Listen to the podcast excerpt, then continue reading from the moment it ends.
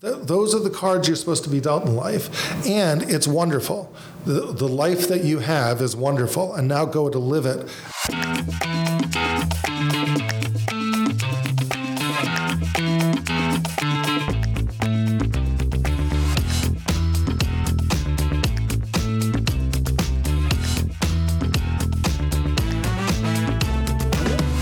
Welcome back to another episode of the Koren podcast, and we are really excited to be joined here in the Koren offices by the amazing Rabbi David Fohrman from Aleph Beta. You may have heard him on the podcast before, uh, and you will know then that you are in for a treat uh, for our discussion uh, in this week's episode. And we are going to ask Rabbi Fohrman the question of this series, which is to teach us the Torah al regel Achat. So here is our conversation with Rabbi David Fohrman. So we're delighted to be joined uh, by Rabbi David Fohrman from Aleph Beta. Um, thank you very much for joining us. Thank you for having me. Um, and we'll, we'll jump straight in. So, uh, Rabbi Fohrman, please can you teach us the whole Torah standing on one leg? Oh, you remind me of somebody. I'm, just, first of all, I'd like to see you actually stand in this studio on one foot for my answer. I think that's the least I can get out of uh, out of answering your question there. Um, but sure. Uh, so my answer to that, uh, I mean, there's a lot of different answers you can give, but um, what I'm going to do actually is go with, um, you know, with the the actual traditional answer to this question, right? So the, the, the question actually comes from the Gemara, right? And the Gemara records um, the this famous episode with Hillel, uh, where a um, prospective convert comes to him and says, uh, Can you teach me the entire Torah on one foot? By the way, let me just, before I even get to Hillel's answer, let me just ask you, right? How do you interpret the question? In other words, uh, there's an element of humor in the question, right? Here's this guy, he's standing on one foot. Can you teach me the entire Torah? And, uh, you know, you could sort of imagine ushering him out of the room and saying, uh, no, that's, that's ridiculous.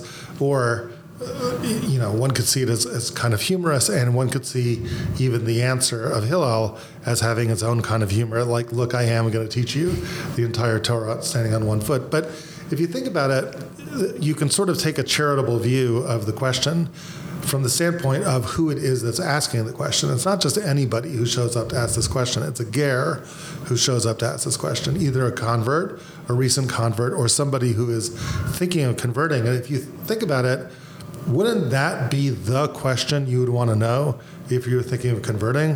Like if you're thinking of converting, wouldn't you want to know like here you got this Torah. It's got 613 mitzvahs. Like, how are you supposed to wrap your mind around that? Like, you know, I, I imagine, like, uh, imagine you're on some flight, you know, on a United flight to Israel, and somebody accosts you and says, you know, are you an Orthodox Jew? Yes. Like, really? Because I always had this question, like, can you, like, talk to me about Judaism? Say, Judaism, well, we got a lot of mitzvahs in Judaism, like 613 mitzvahs. Those are a lot of mitzvahs. It's like, you know, can you, like, give me a sense of the overall flavor of things? And the truth is, that's not something which even nowadays we're accustomed to do. Like in yeshiva, in school, we learn a lot about the details, but we don't learn that much about what the glue that binds everything together. And you can imagine sort of starting them off like, well, here's mitzvah number one, here's mitzvah number two, and like, and you can even uh, imagine like uh, having in your briefcase you know, one of the, your, your competitor's books, uh, ArtScroll book on on brachos, right? And it's like, oh, brachas, is that one of the mitzvahs? No, that's actually it's probably just a rabbinic command. It's like, there's those two. It's like, well, you've got 430 pages just on that. So yeah, well, I could talk to you about the bracha on strawberry. All of these are details, right? But he's like, no, just tell me the whole thing. Give me a vision, because why would I be compelled to convert or be part of what you're doing if you can't give me some sort of overall overall vision. And I think that's probably what the Ger was looking for, right? Teaching the Torah on one foot may have been a facetious way of saying it, but what he's really saying is if you can't do that, then why should I bother with this? In other words, if you can't give me a mission statement, if you can't give me some reason for understanding why I should be part of this, then why should I be part of it? So Hillel's answer, which is the answer that I'm going to give you, right, is um, is uh, he comes up with it himself and he says, "Ma'idasani lach l'chavrach l'tavad," that which is hateful to you, don't do your fellow. That is the entire Torah, right? Idach zil gemara. Everything else you can go and learn, but I've just given you the the essence of it. Rashi in in the Gemara is immediately struck with a question, right? Which he says, like, one, one second here. How could you tell me that the entire Torah boils down to this principle? That which is hateful to you, don't do to your friend. Maybe that could work for half the Torah, right? Maybe that could work for relationships between people and people, but how in the world does that work for relationships between people and God? And doesn't God count? And Rashi's answer, which is really kind of striking, is that when Hillel talks about Chavrach, your friend, he's talking about God too, right? In other words, what he's really saying is a larger principle, which is that which is hateful to you, don't do to a special other, right? Whether that other is human, whether that other is superhuman, right? Don't do that to a special other. So now it becomes starts to become an overarching principle, but in thinking about what Hillel is saying, what I would like to, to sort of ask you is like, you know, is two questions. If you could sort of define what he's saying, boil it down further. If Hill is boiling down the entire Torah to this phrase, could you boil this phrase down to one word? Right? What what is he really saying in this phrase? That's question number one. And question number two is where does he get it from? Where does he get this from? He literally made something up. It's not like he found a mitzvah in the Torah and said, This is the most important mitzvah in the Torah. He found words that don't exist anywhere in the Torah. You can't find this anywhere in the Torah. Now, what's interesting is that someone else, one of Hillel's more or less, you know, uh, Tanaic colleagues, was similarly uh, challenged himself to try to, in essence, boil the Torah down to one on one foot. And what he said, Ravi Akiva, is love your neighbor as yourself. So let me begin by asking you, are they saying the same thing or not? Right? Is love your neighbor as yourself basically the same thing, and love your neighbors yourself applies to God, applies to people. You should do it to everybody, right? Is that the same thing as saying that which is hateful to you, don't do to your friend? So I'll interview you and just open that up. What do you think, guys? I mean, I'm I'm struck by how one is. I'm going to get my parts of speech wrong, but one is one's more passive and one's more active. One is don't as in don't do, and one is Yes. You should love. One is active, one is passive, um, right? Which would you say is the stronger, bolder claim? Love your neighbors yourself, or that which is hateful to you, don't do to others? Well, the ahavta is like ahava is more than just don't do that. Yeah, that's pretty passionate. That's pretty strong, right? It's requiring me to do something, to love, to experience a feeling, right? Love your neighbors yourself. Ravi Akiva, by contrast, is taking a much more reserved perspective on this, right? That which is hateful to you, don't do your friend, which is sort of emphatically not the same thing as love. I'll give you sort of an example to prove it, right? Imagine that you were, um, imagine you were on your way home from work. Um, if you were in Israel, so you're passing by the store right there at the corner of Katzefet, right, which is the local ice cream store. If you were in America, you're passing by Baskin Robbins, right? So I remember in my childhood, Baskin Robbins was a part of it. Now, when I was a kid in Baskin Robbins, they had a thing called the flavor of the month. And I remember very vividly when a flavor of the month was black licorice ice cream. It was the most disgusting thing you've ever seen. okay, I'm, uh, I'm going to put because yeah. someone told me about this recently. There's, there's an ice cream store in Netanya that does it, and it's actually delicious. Really, black it, licorice. Think, yeah. Well, I'm going to talk about this later. If you like black, licorice. so I'm a black licorice hater, yeah. right? I'm a red licorice kind of guy. If you're a black licorice hater, the notion of black licorice ice cream, which is black and sort of slimy, and it's like the worst flavor you can imagine in candy it's it's quite repulsive. And imagine, I mean, at least for me, and imagine, but for me, right? So imagine, I, maybe there's some people who like it. So imagine I'm coming home from work one day and I stop by Baskin Robbins and their flavor of the month is black licorice ice cream, and I know my wife likes ice cream, and I come home, and my wife says to me, "So I know you passed by the ice cream store. What did you bring me?" And you say nothing, absolutely nothing. The flavor of the month this this week was black licorice ice cream. Black licorice ice cream is disgusting. I'm repelled by it.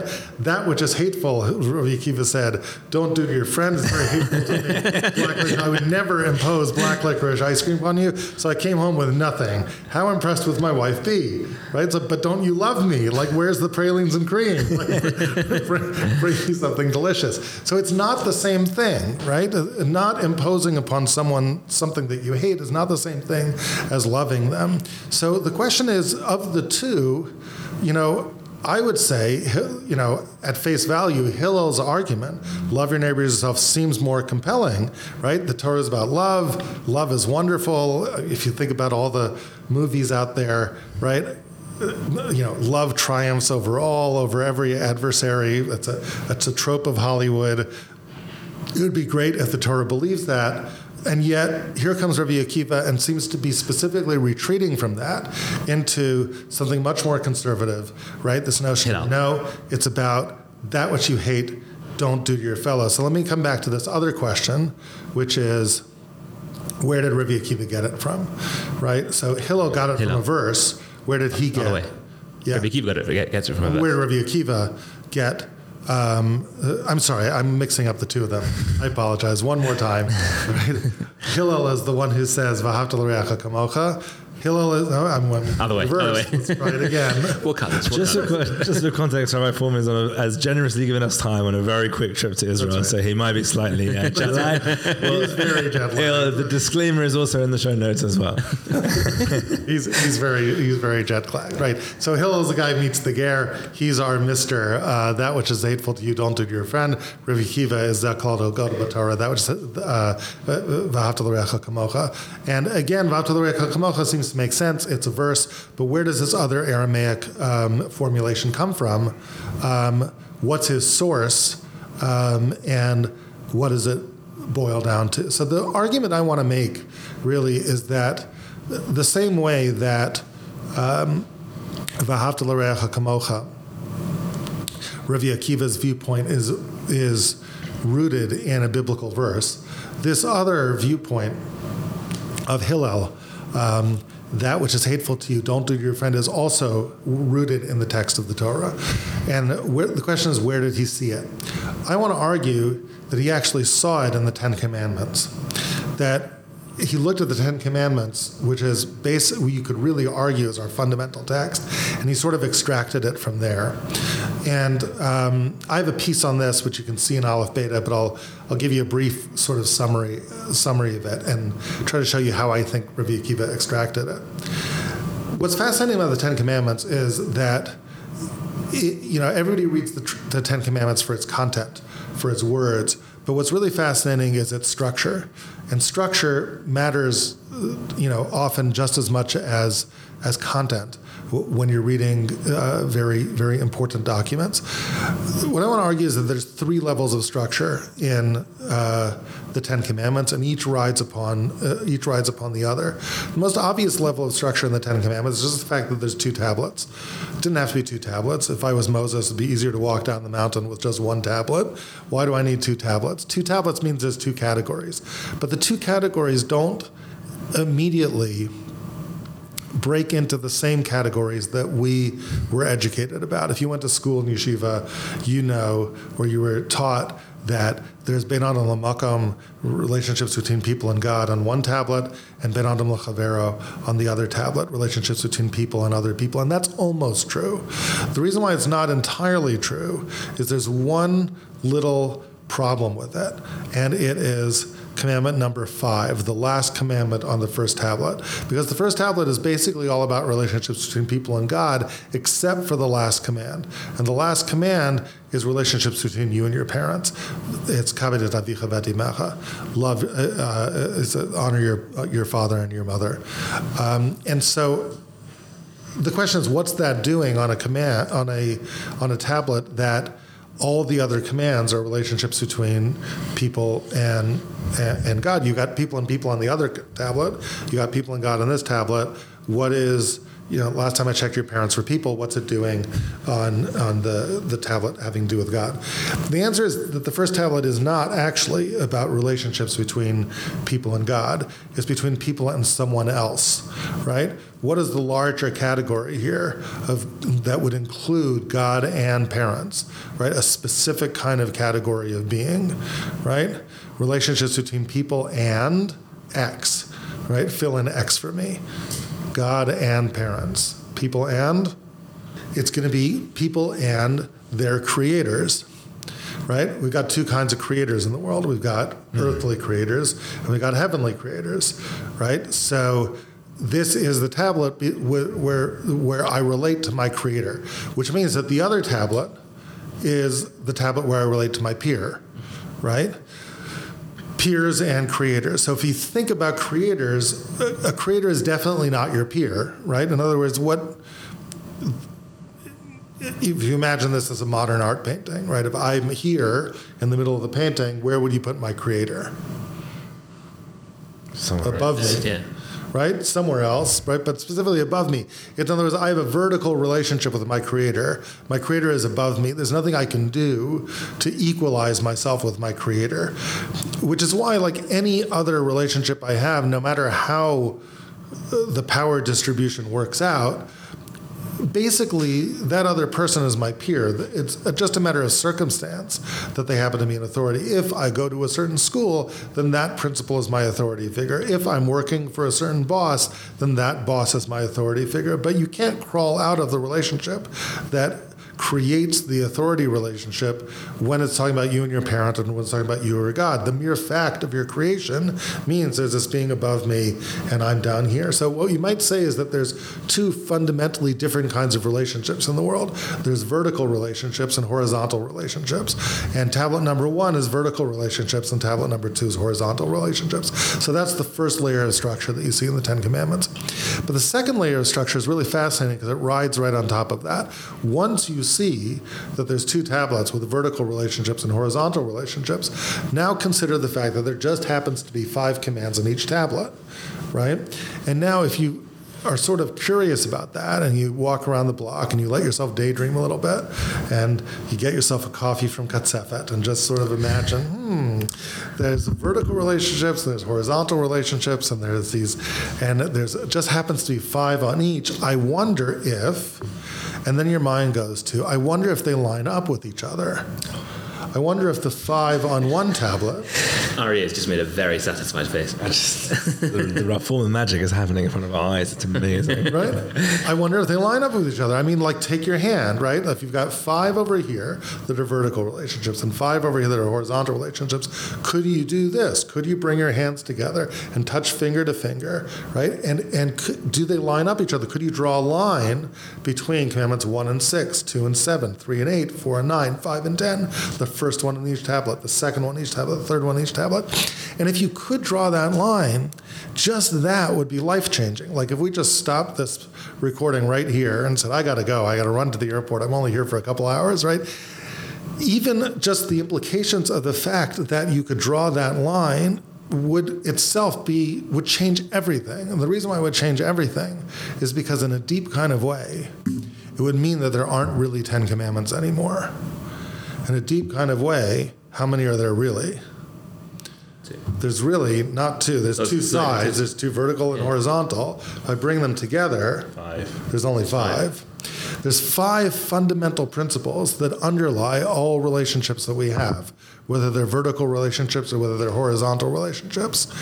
Those principles express themselves in 10 commands, but the only reason they express themselves in 10 commands is because there's two basic arenas for our relationships there's vertical arenas and there's horizontal arenas. So the expression of each principle will look a little bit different if it expresses itself vertically or expresses itself horizontally, but the principle is going to be the same. And how am I going to discern what the principle is? The Torah doesn't speak in terms of the principles, it just speaks in in terms of the expressions of those principles, the 10 expressions of them. If I want to discern the principle, I need to draw the line. I need to actually draw a line between 1 and 6 and say, okay, what's the common denominator between these two commands, right? If I look at murder, for example, the first commandment on one tablet, and I look at I am the Lord your God, recognize God, then I would say to myself, hmm, what's the line that binds these two together? What's the fundamental commonality in these two ideas? What I am the Lord your God, recognition of God is in the world of my relationship with my creators and the vertical world, right? Do not murder is in the horizontal world, right? So now factor out the horizontal part and the vertical part and then solve for x, right? And what is the fundamental underlying principle? And when you do that, you actually get to these five basic principles. And let's actually just spend a couple minutes doing that and just seeing if we can isolate the principles. So I'd say, okay, hmm, murder. What's the commonality between do not murder, right, and recognize your creator, right? It's like tselem Elohim. Salam Elohim. I would say, well, there's something very, very significant about people, and they're Elohim. So don't get rid of it, tselem Elohim, right? And also don't get rid of Elohim. You might say, well, what do you mean don't get rid of Elohim? I mean, I'm not killing Elohim, but I'll stop you right there and say, well, could you kill Elohim? And those what's the reason? There, there's motivations you might have for killing someone.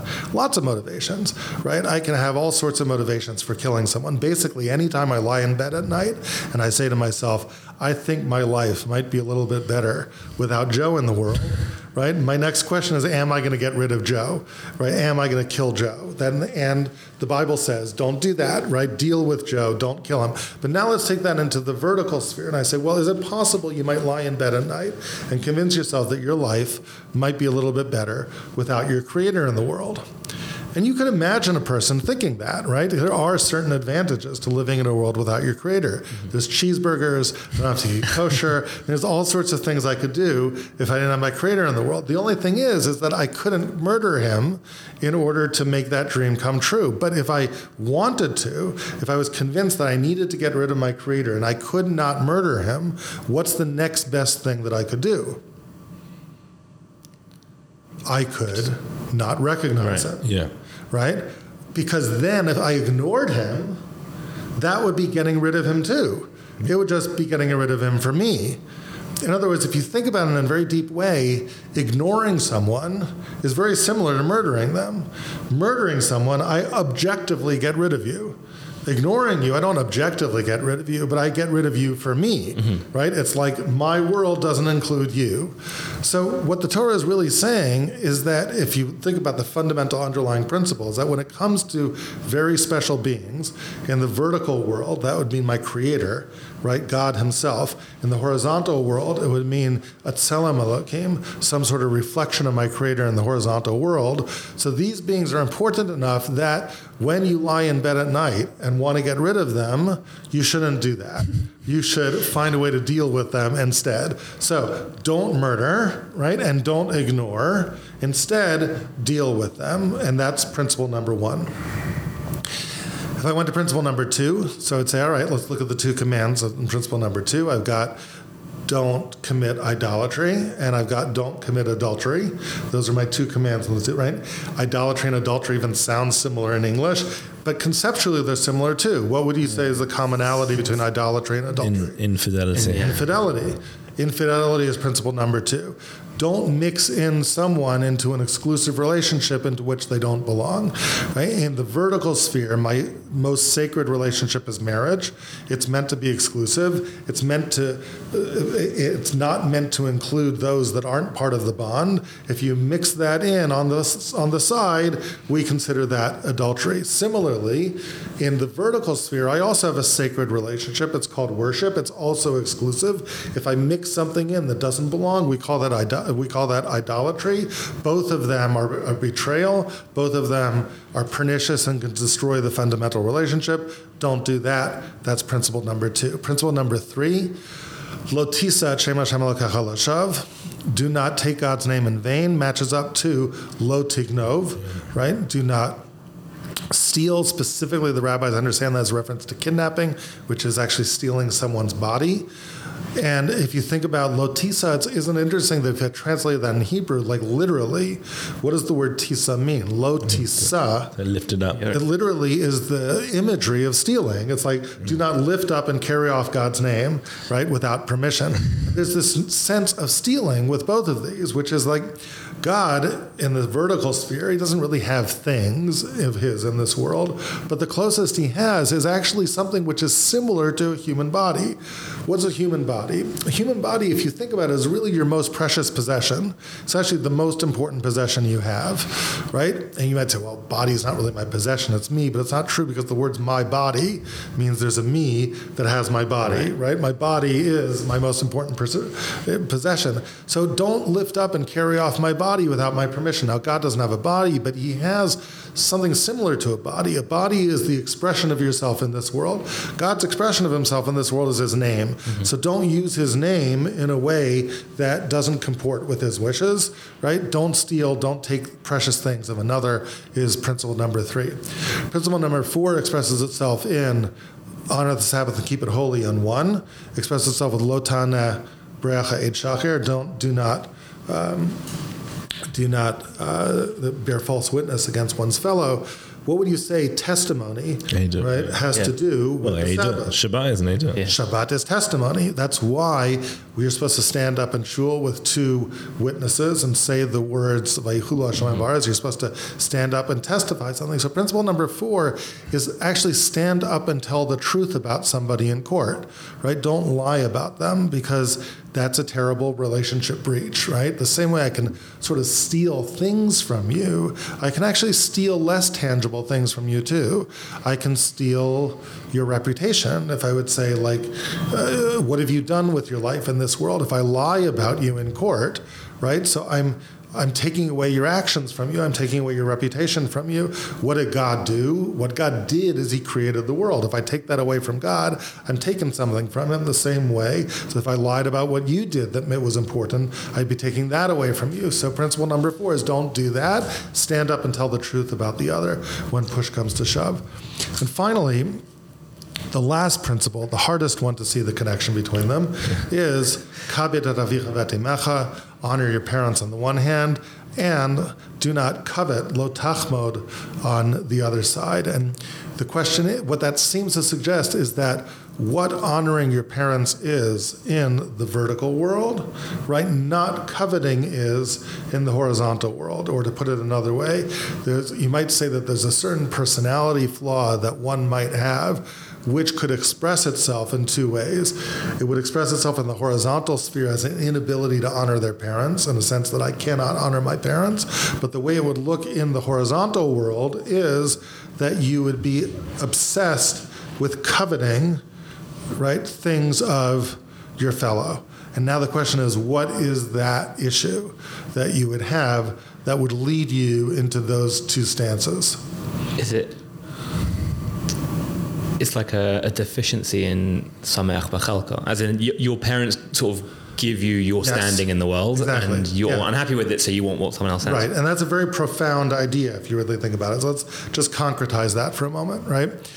What is sort of obsessive coveting about? Like what if i walked out of the podcast recording with you guys right? And i um, you know as i'm on my way to the airport I find myself thinking, and I, have got this image in my mind, and I'm thinking about Alex's very cool water bottle that he's got over there, right? It's a very cool water bottle. It's like it, maybe it's monogrammed. It's it's it's, it's sort of gray graphite, and it's got this really great cap, and it's pictures just, in the show notes. Right, an amazing water bottle. I have a really cool water bottle also, but it's downstairs. Right, exactly. I didn't want you to have any like feelings of jealousy towards this. I left. I, have got this lousy little cup over here for water, but Alex has got this amazing water bottle. And I'm like thinking about this water bottle and I like, can't get it out of my head and the whole plane ride back. And then the next day, it's like I can't even think about work because I'm thinking about Alex and his million dollar water bottle. And I'm thinking, like, when can I get back to Israel to see Alex? I'm really coveting his water bottle. It's like uh, maybe I can get him to sell it to me. Maybe I can get him to. And then, like, after a few days of this, imagine like I, I literally can't concentrate on work. I'm obsessed with these thoughts of coveting Alex's water bottle. So I enroll myself in therapy, right? And my psychiatrist has a few sessions with me. I keep on saying, I just can't get this image of Alex's water bottle out of my head. I just, I must have it. I have to go back and get it. I'll steal it. I'll take it. I'll, I must have this water bottle. So imagine my therapist, very high priced therapist. Imagine I've, I spent $300 a session on this therapist. And finally, after a few sessions, he says to me, Look, Fohrman, you know, you come here and you pay me $300 a session to ruminate about Alex's water bottle. Why don't we just take a session and we'll go to Target, you know what I mean, across the street over here, and we'll buy a water bottle just like Alex's, and we'll put all this to rest. Now, if I was really coveting Alex's water bottle, would going to Target and buying a water bottle just like Alex solve things for me? No. No. Why not? Because it's not Alex's water bottle. It's not Alex's, which gives you an insight into what's really going on. If I could get a water bottle just like yours at Target, but it wouldn't be good to me because it's not Alex's, I must have Alex's water bottle. And after Lo Tachmod, Beit Reacha, Eshet Reacha, V'kol Asher Reacha, I would want Alex's car. And after that, I'd want Alex's lawn, and I'd want Alex's house, and Alex's dog, V'chol Asher Alex. And I one and one thing would and it wouldn't be enough. I would want the next thing that's Alex and the next thing that's Alex. It gives you an insight into what I really want. What lie am I telling myself when I'm coveting? If only I had the water bottle, I'd be happy. What am I really after when I'm coveting the water? When I'm coveting your things, what do I really want? What you want? You want to be me? I want to be. I want to be Alex. As we all do. That's right. As we all do. That's right. In other words, what I really Speak want. for yourself. What I really want I'm not sure that's. What I really want is Alex's position in life, right? His position in the world. And the lie I'm telling myself is that if I can just surround myself with enough of Alex's things, right, that I'm going to feel more Alex-like, right? And and uh, but it never really works. So I just want the next thing of Alex and the next thing of Alex, and then maybe I could feel like I could crawl out of this terrible position of life called being David, right? And I could just be more Alex-like, but it never really works because it's a lie. Because I can't really get into your position in life by surrounding yourself with your things. Now, if I was telling myself that kind of lie about needing to be Alex-like, and that was what was governing my horizontal relationships, what do you think would happen to my vertical relationships? What kind of relationship am I going to have with my mom and my father if in horizontal relationships I'm convinced that I must be Alex in order to be worthwhile? It's, it's, I mean, this is feels terribly Freudian, but as in you're you're not going to have you, you're going to resent so a- anything, any part of that sort of that vertical relationship that you had Absolutely. at every moment. I'm going to completely resent my parents because what's the whole reason why I should honor my parents? Why should I bother honoring my parents? What did they ever do to me They- that I should honor me? They made you. They made you. They made me. They didn't just give me life, they gave me my life with my genes and my upbringing and my education and everything that goes into making me me. But if that's not good enough, if I need to be Alex, if I'm trying to crawl out of being me, so I'm resentful of my parents. How'd you give me these defective genes? How'd you give me this defective position in life? I'm not going to honor you. I'm going to desecrate you. You gave me the wrong stuff, right? That is the problem right? And why those two things go hand in hand. So when the Torah says no, don't covet Alex's water bottles, right? And everything else of Alex, and honor your parents, what's it really telling me, right? What am I supposed to be doing? Be you. Yeah. Be you, right? Which is don't get rid of the special you, right? Which is like, yeah, we all have things that we think we could be better about. We've all got our pekala, as we say in Yiddish. We've all got our imperfections. But your fundamental station in life, with all of its deficiencies, with all of the things, the, the deficits that you can come along and say, this, these are the deficits that just come to you from your station in life, is exactly the deficits that you're supposed to have. That's the, those are the cards you're supposed to be dealt in life, and it's wonderful the, the life that you have is wonderful, and now go to live it as fully as you possibly can be. And therefore, don't bother coveting Alex's stuff and rejoice in what your parents gave you. So, those are the five basic principles that emerge from these Ten Commandments, right? The Ten Commandments are really just the outer vestiges of five basic principles. If you line up the five basic principles, the third and final layer of structure, which I think Hillel saw, was the how do you go from one to f- from one to five? If you look at the five principles, principle number one is don't get rid of the special other, right? Which is uh, God or another person. Don't murder. Don't uh, right recognize God. Don't get rid of the special other. Don't betray a sacred relationship. Um, don't steal a person's belongings. Don't damage their reputation. Stand up and tell the truth about them. And finally, and finally be okay with yourself. But another way of saying being okay with yourself is very intriguing. Don't get rid of the special self.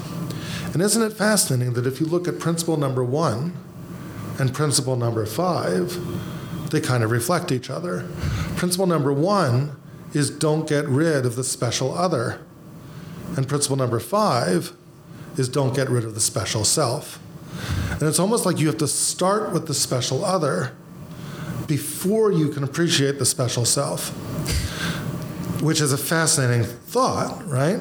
It's not, right? It's not I'm okay, you're okay. It's you're okay, I'm okay, right? It, it's it's a fascinating way of thinking about it, and another, and it really gets to I think the answer to that question I started with you, which is if you had to take Rabbi Akiva's formulation, sorry, I keep on mixing these guys up, Hillel's formulation, my desani lach lotava, that which is hateful to you, don't do to your fellow. If you had to take that and boil it down to one word, what would you say the one word is? That which is hateful to you, don't do to the other. So you, we agreed that the word is not love, right? That's not love. It, we don't. That's not love. So if it's not love, what is it? It's like balance or reciprocity or something. I don't know. It's a, My argument would be it's non violation of boundaries, what you might call respect. Let me Yeah. argue to you that all five principles are about this. Principle number one the most fundamental violation of boundaries is if I simply get rid of you, right? If I even if I ignore you, I get reading you subjectively, but I'm literally getting you out of my life. I'm violating you. You just literally don't exist. But the next little orbit that I could violate in your life is like you've got this. You can almost imagine like a solar system with these different orbits. You can almost imagine a solar system around any person, right? These sort of different levels of self. I've got me, I've got my sacred relationship, either marriage, right, in, the, in, in one sphere or in the vertical sphere of worship. So don't betray and, and destroy that sacred relationship. Don't violate that, right? That's principle number two. Principle number three, I've got my possessions. My possessions feel like extensions of myself. My body feels like an extension of myself. God's name, right? Don't violate that right, is principle number three. Don't violate that of someone else, their expression of themselves. Then I've got people's actions. They're also an expression of me. What makes me me? What I've done in the world makes me me. Stand up and tell the truth about somebody. Honor what they've done in the world. Stand up and the truth about tell the truth about God. Honor that level of self, right? Which is that in all these different levels of self, don't violate them, right? Now, then you finally get to the fifth principle, which is about something else entirely. The fifth principle is don't get rid of the special other, don't get rid of the special me. And it's almost like there's a path that gets from principle one to principle five. And the path, fascinatingly, is the path to self acceptance, right? To non violation of self. If you might say, like, let's say someone suffers from self esteem problems, they don't really like themselves very much, they don't really respect themselves very much. How are you going to possibly convince that person that they should have any sort of self esteem, that they shouldn't get rid of their own sense of self. Right? You could tear your hair out talking to people like this. Uh, you're a good dancer. You're a good artist. What will they tell you? Right? Somebody really doesn't have self esteem. You say, but you're such a good artist. What will they say? Someone else is better. What? Someone else is better. Someone else is better. Right? Um, you're only saying that to flatter me because they really feel that if I made it, It must be deficient because I'm deficient, right? You can't convince them. There's nothing you can say. You can't just have someone write on the blackboard 500 times, I am okay. How do you help someone? The, I believe the Ten Commandments answer is have them observe the Ten Commandments. That's what you do. Why? Because if you really observe the Ten Commandments, what you're doing is is I am not violating, I'm respecting every single person in the room, every single person in my life, all 26 people I relate with, right? I, I, I will not get rid of them. I will not betray their sacred relationship. I will not violate them in any of these four ways, any of these four orbits of self. And why? Why won't I do that? like is what's the common denominator of all these beings that I will not violate them God people people with brown hair, people with blue eyes, short people, not short people, smart people, dumb people, non-Jews, Jews, like what's the commonality between all of them that I owe them this fundamental respect that I will not violate any of these aspects of their sense of self? The answer gets to the thing that you guys both said in principle number one, which is what's special about them is their tselem Elohim there's this little sacred spark within them, which is godly, right? And that's so special that I'm not going to violate them, no matter how convenient it is, no matter how much I'd rather think that my life would be better off if I could just buy. I just will not do that because there's this basic sacredness. If you could boil, if you could boil Hill's principle down to one word, the word is respect. I will respect them and not violate them because of that special sanctity. Their, their fundamental souls are images of the divine. And once that's true, and once I won't violate every single person in, in, the room in that kind of way, there's a certain kind of psychological principle that begins to kick in, and it's cognitive dissonance. And cognitive dissonance is when your beliefs are out of sync with your actions, something's got to give. And what we found is that when your beliefs are out of sync with your actions, what usually gives? What changes? What changes is your beliefs, right? People will change their beliefs faster to correspond to their actions, then they'll change their actions to correspond to their beliefs. So if I start acting in a way where I'm respecting everybody in the room, at a certain point of time, I've got to look and say, but there's one person in this room that I'm not doing that to. It's me.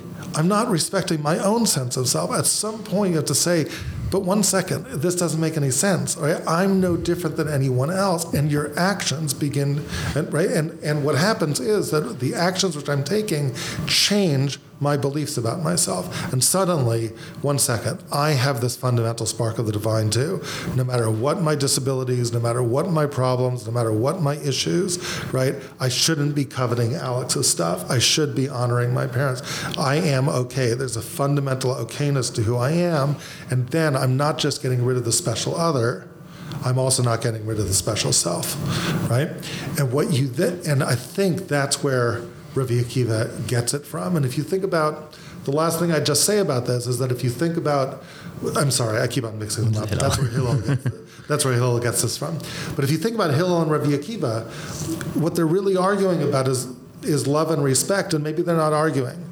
In other words, at some fundamental level, sure, maybe the Torah is about love your neighbor as yourself, but love your neighbor as yourself is predicated on something. It doesn't come out of nowhere. It's predicated on respect.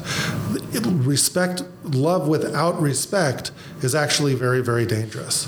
Um, if you, uh, you know, uh, and uh, I, we, uh, you know, Christian Jewish relations happen to be pretty good right now, right? But in the olden days, in the days of pogroms and in the days of, of the Inquisition, it wasn't so great.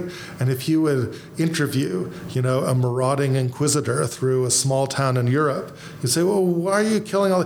No, well, I love them very much. I'm just seeking to convert them, right? It, you you can love without respect, in a way, and it could be a dangerous thing indeed. If you think about love conceptually, what love is is a breaking down of boundaries between two separate selves. And that feels wonderful, right? To be able to merge with another being physically, emotionally, spiritually is one of the most sublime things in the world, right? It just feels it's the stuff of Hollywood movies, it's the stuff that we all that we all crave. But to the extent that love is the breaking of boundaries between two separate beings, there's something that can be lost in love. And the dangerous thing that can be lost in love is if love is two separate eyes coming together to form a we, a union, a breaking down of self, what can be lost is the individual, the sense of a separate I. You can lose that in love. You can, and if you lose that in love, it's dangerous. If I marry somebody, right, and I start to not respect their independence as a separate self, even as I join with them, it can get pretty scary pretty quickly, right? How come you have your own friends? How come you need to, we have our friends, right? How come you have to have your own hobbies? We have things that we do together, right? I start to quash your own sense of separateness. And what's what's the guarantee that I don't do that? What the Torah seems to be saying is the first thing you got to live up to is the Ten Commandments. The first thing you have to live up to are these five principles. These five principles are about understanding and, and respecting someone as a separate being, separating, understanding myself as a separate being, respecting both of those.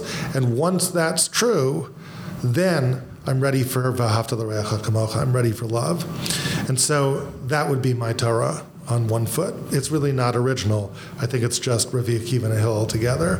I think it's where they got it from, and I think where they got it from illuminates what really lies at the core of what they're saying.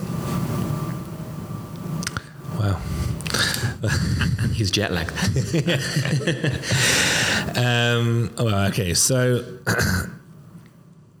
so in terms of that being your Torah on one leg, um, and I'm quite interested in this. I'm, I'm, I'm not necessarily surprised, but I think in terms of obviously uh, the, the answer in terms of and the chap here, everything we talked about is very kind of about human relationships, respect, love. And not that I'm surprised that you believe in all those things. I think we all believe in all those things. Um, but in terms of uh, when, when people think about Rabbi David Fohrman, obviously they associate with you in terms of Aleph Beta um, and, and uh, Tanakh study online and how you've revolutionized the way people learn Torah online. How, how do you see these two things come together? Which two things? What how I do you, said. How do you see it? How do you see that that, your your Torah al Achat? How does that link in with kind of the work that you've dedicated yourself to? Sure. I mean, to me, the work that I've dedicated myself to is really trying to turn on people to um, seeing the Torah as something that can actually guide them in their lives and seeing it as a I mean, seeing it as a as a sacred book that that, that you know makes their face shine. I, I mean, I'll put it to you this way: you know, there's different layers of what it is I'm doing. One layer you could say, well, Fohrman, yeah, he's doing some really cool stuff online. He's got these really cool videos. He's using technology.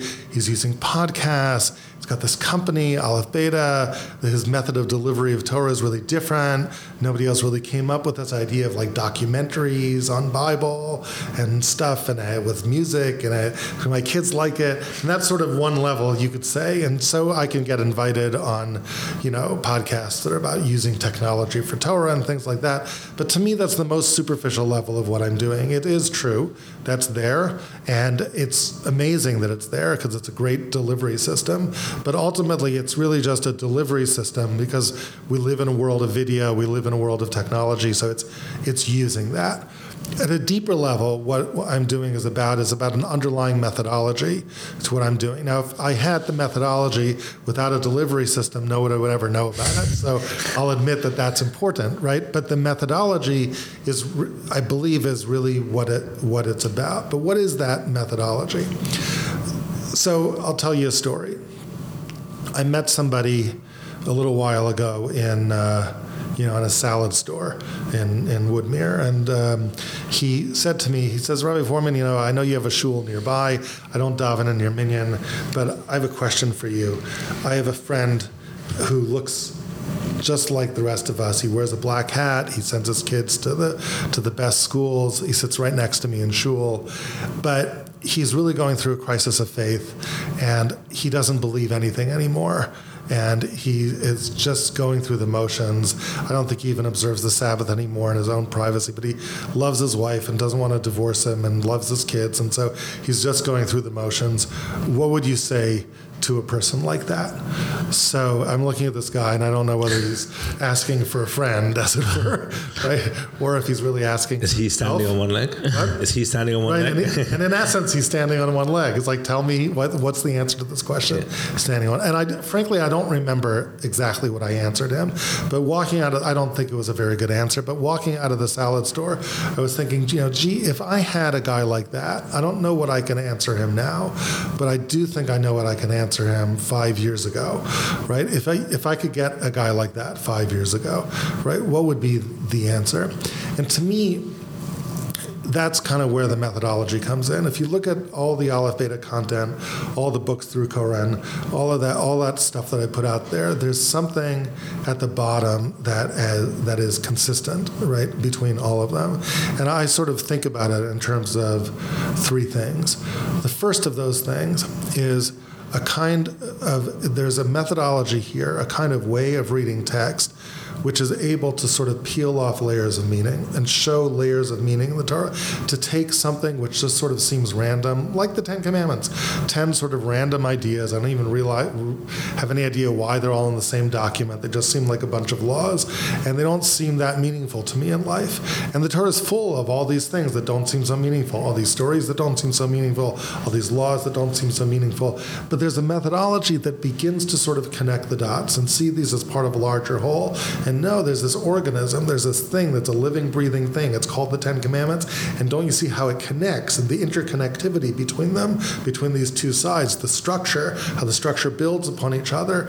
And it's once you can do that with text and be able to see sort of the meta text, the, the meaning that emerges and the, and the structure that emerges from the text, and you see that it's sort of not a figment of imagination, but it's actually there, and you begin to realize that it's there and you see that it's there consistently. It's not just in the Ten Commandments, it's also in Genesis. It's not just in Genesis, it's also in, in Exodus. It's in the most mundane stories in Vayikra and Bamidbar. It's all there. You begin to get the sneaking suspicion that this book is a book like no other, which, by the way, is a name for one of our podcasts. I recommend you go listen to it if you haven't already. It's literally called a book like no other. But you begin to get this sense that, uh, gee, like, I don't remember seeing a book like this. Like, Shakespeare wasn't like this, Chaucer wasn't really like this, Beowulf wasn't really like this. This really is a book like no other. It's consistently written at these different levels of meaning, and there's a way of, and there's a way of getting there. And that leads to the second point. The second point is the way of getting there. The way of getting there isn't like some bearded person coming over to me and hitting me over the head or yelling at me in a loud voice and saying, The Torah is very deep, right? It's like, all right, fine, you think the Torah is deep, great, right? But I don't think that, like, you can yell at me, you can convince me if you have enough charisma, maybe you can convince me. But there's a whole difference between that and me seeing it, seeing it through my own eyes. If I, if you could lead me through this methodology and lead me on a journey where it's very simple, I just begin to see in my own head that just the words, it's not like any commentary, it's nothing fancy, it's just, it's just seeing how the words line up and just seeing the structure that emerges. I can lead through this and I can follow logically. It's my brain is doing this. And what that does is it completely begins to revolutionize the relationship I have with this text. It's like you're here in Israel. One of the big things in Israel is going on like on archaeology digs, right? So if I go into Yavna on an archaeology dig and I'm like digging there in the dirt and I find this coin from the Bar Kokhba revolt, which hasn't been touched by human hands in the last 1600 years, and suddenly this is my coin and it's got that picture of Bar Kokhba. Like I feel connected to Jewish history in a whole new way. Like this is, I'm digging in the dirt and I feel like I'm part of something that's larger than me, this land and the destiny of this people.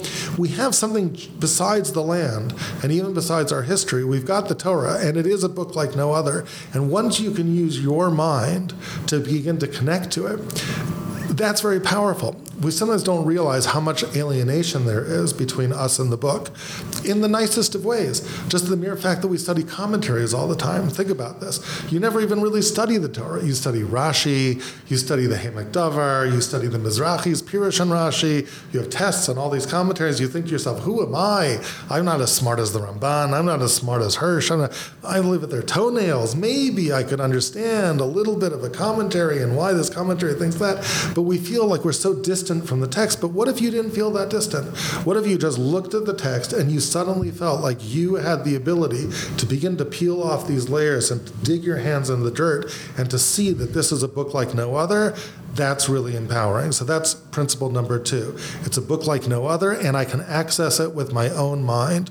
And principle number three is, and once I do that, I begin to see that all these things that seemed irrelevant, like these 10 things in the Ten Commandments, or this law about the, the shor, this person that got into a fight, and, and there's a shor, and there's this, all these really arcane, irrelevant laws, suddenly they're not so arcane and irrelevant. Once I begin to see the layers of meaning and I begin to see the structure, I begin to see the whole, then the Ten Commandments aren't these random laws. It's actually talking about my life and very basic principles in my life and how I'm supposed to be living. And it's consistently like that in story after story and narrative after narrative. It's talking to me about some of the deepest things I struggle with all the time. So when those three things happen, right, it's a book like no other. I can access it with my own mind and have a relationship with it. And what it's talking about me are some of the most basic things that I struggle with in figuring out how to live my life. When you put all that together, that revolutionizes a person's relationship with Torah. If you ask about what I'm doing, that's what I'm doing, right? That's the significance of, of Aleph Beta. It's not just about the movies, right? It's about falling in love with the book. Yeah, being very conscious. I mean, thank you so much for giving us your time on this very short visit to Israel, and you're effectively on your way to the airport right now. So, I want to say thank you. I think at different points throughout the last 55 minutes or so, my mind has been been blown several times. I've seen Aryeh's uh, mind blown face uh, across the table a number of times. Um, now available as a GIF. now available as a GIF. Um, but I want to say thank you uh, so much for, for sitting with us and providing that inspiration and, and those opportunities to have our minds blown. Um, I've got lists of questions that I want to ask, but we'll have to save them uh, for another. Can, if you'd like to do an epilogue on Zoom or something like that, I've got a professional mic. I can send you the. Oh, I'm sure. Okay, the, fine. The, the, version of it. But I will say that uh, it's a pleasure to come in here. I've, I have a lot of hakaras hatov and gratefulness to you guys for being such great publishers to work with, and also for the work that you're doing with these podcasts, which is putting the voices of your authors uh, and people close to you out into the world, is a great thing. It's not just the books; it's the people, and giving a, giving folks out there a connection to uh, to your authors. I think is wonderful work, and I commend you guys for it. Thank you very much, and thank you for joining Thank us. Very much.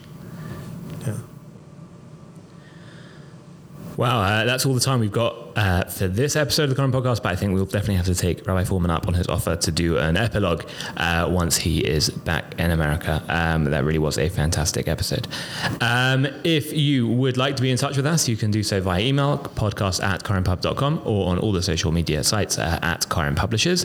Um, you too can be like Alex and stock your shelves with uh, Koren books uh, using the promo code podcast at checkout from www.korenpub.com. Um, please make sure to uh, like and subscribe and uh, review the Koren podcast al regel ahat wherever you're listening. Um, and until next time this has been the Koren podcast al regel ahat